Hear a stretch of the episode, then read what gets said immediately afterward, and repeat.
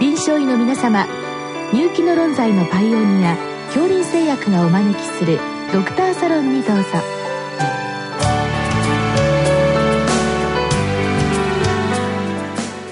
今日はお客様に順天堂大学練馬病院小児科専任准教授大友義之さんをお招きしております。サロンドクターは青い会柏田中病院糖尿病センター長山内俊和さんです。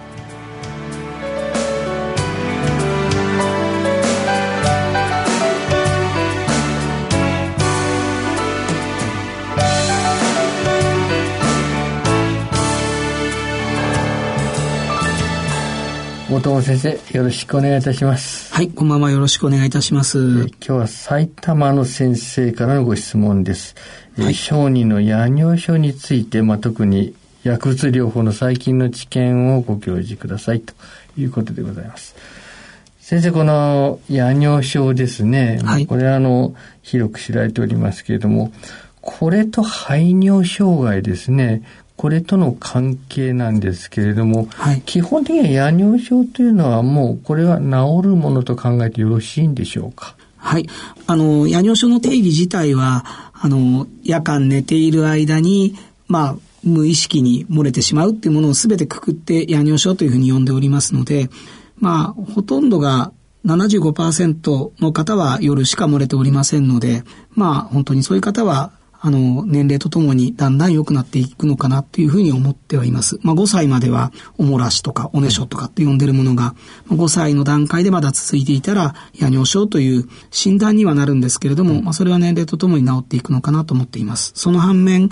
えー、4分の1ぐらいの患者様は昼間の尿失禁が、えー、合併しておりますので、うん、まあ、そういった患者様たちは基礎に病気があるかもしれませんので、うんうん、それが解消しないと、えー、昼の尿失禁が続いたり、あるいは夜の漏れ、夜尿の方も解消しないという方もいらっしゃいます。まあ、その狭い意味の夜尿症、はい、まあ何か特別な気質的な障害が、まあ、なさそうだと、はい、まあ、そういった方々なんですけれども、はい、こういった方々でも治りきらないケースはあるんですね。そうですね。あの、まあ、疫学調査で分かっていることは、日本人で、えー、1%弱ぐらいの大人の方は、まあ、毎晩ではないですけれども、月に一度漏れてるものも異常と捉えれば、そのぐらいの方が、まあ、夜尿が治りきらないまま大人になって苦しまれている方はいらっしゃいます。結構なそうですね。はい。あ、そうなんですか。まあ、あの、治療の方に移りますが、まあ、まず最初簡単にあの、生活指導ということになりますけど、まあ、これやはり規則正しい生活で、まあ、それから、やっぱり眠る前はあまり水を飲まないでとか、まあ、こういったあたりでよろしいわけでしょうね。そうですね。あの、まあ、こう、夜尿症の治療って、えー、いくつかあるんですけれども、やっぱり一番重要な、まずはスタートで始めなきゃいけないのは先生おっしゃるような、まあ、いわゆる生活の見直しということになるのかとうん、と思います。あの、水分取りますと、大体2時間後ぐらいに尿になりますので、えー、やはり寝る時間のが決まっていたらその約2時間前ぐらいからは水分制限をかけるようにお勧めしてますし、うん、あるいは本当に容量が増えてしまうような飲み物、例えばカフェインの入ってるようなものとか、うん、あるいは、えー、いわゆる、あの、清涼飲料水のような、うん、あの、非常にお砂糖分が多いようなものっていうのは、容量を増やしてしまう可能性があるので、夜間は控えるように進めているということと、あとは必ず夜寝る前にはお手洗いに行って、お小水完全に出していただいてからお休みくださいというようなことを指導して、まあ、その指導をしっかりするだけで、初診でいらした患者様の1割は、夜尿が、あの、良くなってしまって、それ以上の治療を必要とすることなく解消していく。ことがございます。寝る前にトイレに行かないというケースも結構あるものなんですね。そうですね。あの、驚くんですけど、えそういうのは、あの、ちゃんとされてることかなと思うんですけれども、意外とちゃんとできてない子いらっしゃいますね。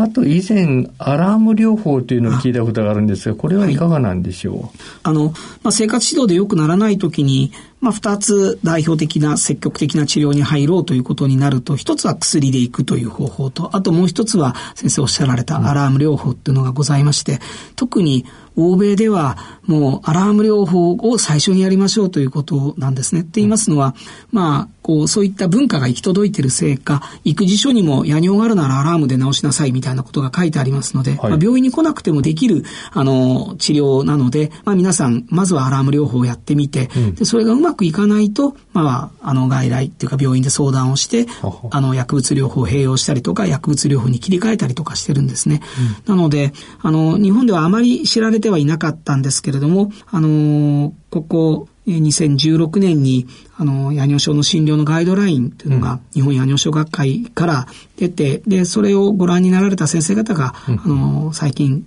あの、アラーム療法に取り組んでくださるようにはなってきたかと思います。これはですね、先生、はい、パンツにセンサーみたいなのを取り付けて、あはい、まあ、漏れてきたら、こう、アラームが鳴るということですね。そうですね。あの、尿が出たっていう時にアラームが鳴って、うんはい、それを、えー、お子さん自身に気づかせるという治療です。これ気づいた時点で、うん本当にこらえるという形になるわけなんでしょうか？そうですね。それを期待して、あの、うんまあ、普通ですと漏れたら自分で起きられると思うんですけども、うん、夜尿のお子さんはやはりそれだけでは気づけないので、アラームが鳴ることによって、まあ、気づくことができて、で、自分の自排尿をこらえて、で、そうこうするうちに、まあ、だんだん膀胱に溜められる尿量が増えてきますので、アラームが作動する時間がだんだん後ろへずれてきて、朝まで持つようになるというふうに考えられています。はあさて、それで薬なんですけれども、はい、まあ、これあの、薬として現在第一選択薬と言いますと何なんでしょうか？まあ、いくつか、あの、夜尿症で治療で使うお薬があるんですけれども、やはり一番、あの、効果があって、えー、副作用も少なく使い勝手がいいのは、あの、抗利尿ホルモンのアナログ製剤、デスモプレッシンというお薬が、うん、あの、70%ぐらいの患者様には効きますので、まあ、あの、アラーム療法よりも即効性もございますし、やはりそれを始められている患者様は多いかと思います。うんまあ、残りの30%があまり反応しないということになりますね。そうですね。あの、元から、まあ、あくまでも抗利尿ホルモン、あの、デスモプレシンは夜間の尿量を減らすということによって、夜尿を減らす効果があるわけですけれども、あまり尿量が多くなくて夜尿になっている患者様に関しましては、デスモプレシンを使っても、あまり尿量も減らないですし、あるいは幾分減ったとしても、それだけでは夜尿は良くならないかなと思います。で、まあ、向こうのケースを中心にして、第二選択薬と言いますと何なんでしょうか？はい。はい、えっ、ー、と、抗コリン薬。まあ、これはあの、夜尿の患者様の50%ぐらいの方は夜間眠ってる間の排尿筋の過活動が、うん、えー、あってということで、まあ、そのうち3分の1ぐらいの方は昼間、こう、切迫排尿みたいなものがあったり、昼間何か排尿で困ってるっていうことあるようですけども、うん、ない方もいらっしゃいますので、まあ、そういう方で、あの、夜間どうしても膀胱への蓄尿量が不足している方に関しましては、うん、えー、抗コリン薬を、まあ、デスモプレッシンと併用で使うと一番効果があるんですけれども、はい、切り替えよりは、あのまあ、効果がある第二選択薬です。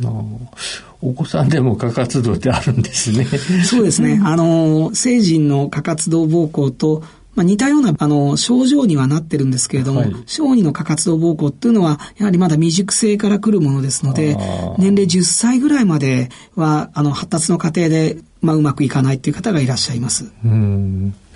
で、先生、これ次に、まあ、昔からですけど、はい、三関係抗うつ薬というのもございますね。そうですね。まあ、このあたりがまた第三選択薬という形になるんでしょうか。はい。あのーまあ私がこの仕事を始めたばかりの頃を考えますと、まあ1980年代には、まだあの、デスモプレッシンが使えるか使えないかという時代でしたし、あるいは抗コリン薬も世代の古いものが出始めた頃でしたので、まだまだ、えー、最初の治療は三関係交通薬で始めましょうということで、三関係交通薬自体は1960年代から出てきた治療ですけれども、うん、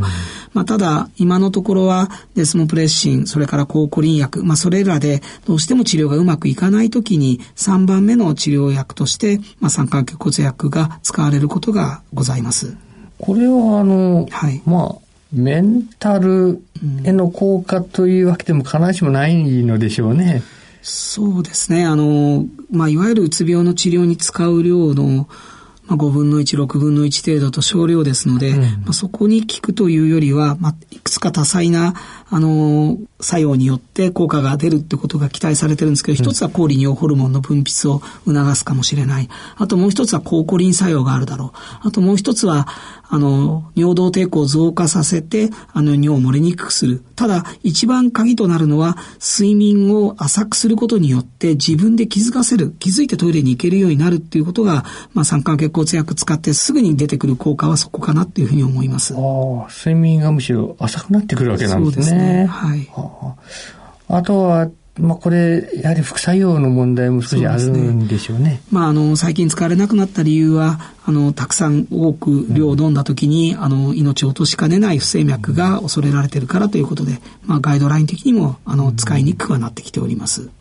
まあ、最後にこの治療の対象年齢なんですけど、はい、これは先生どのあたりなんでしょうか？はい。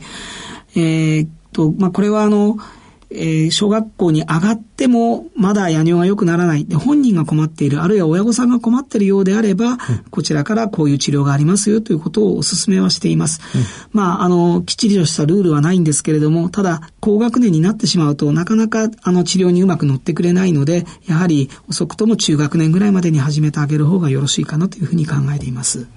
まあ、この出方なんですけれども、例えば日中にも漏らしてしまうというパターンもあるわけでしょうね。はい、そうですね。4人に1人は昼の漏れもございますけれども、そうであれば、まあ、あの、小学校に上がる前、幼稚園の年長さんぐらいから、昼から治そうということでお手伝いをしているようなことがございます。まあ、これあの、親も本人も含めて、精神的なストレスにもつながるというわけでしょうから、はい、やはりこの治療のタイミングよく見計らいながら、はい、まあ、きちっと対応してあげることが大事ということでしょうね。そうですね。どうも先生今日はありがとうございました。ありがとうございました。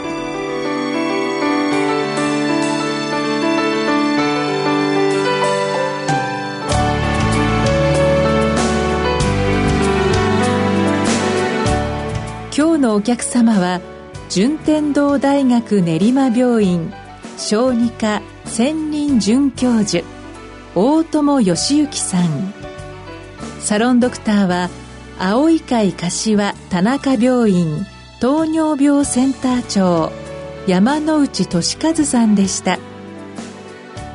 それではこれで恐林製薬がお招きしましたドクターサロンを終わります。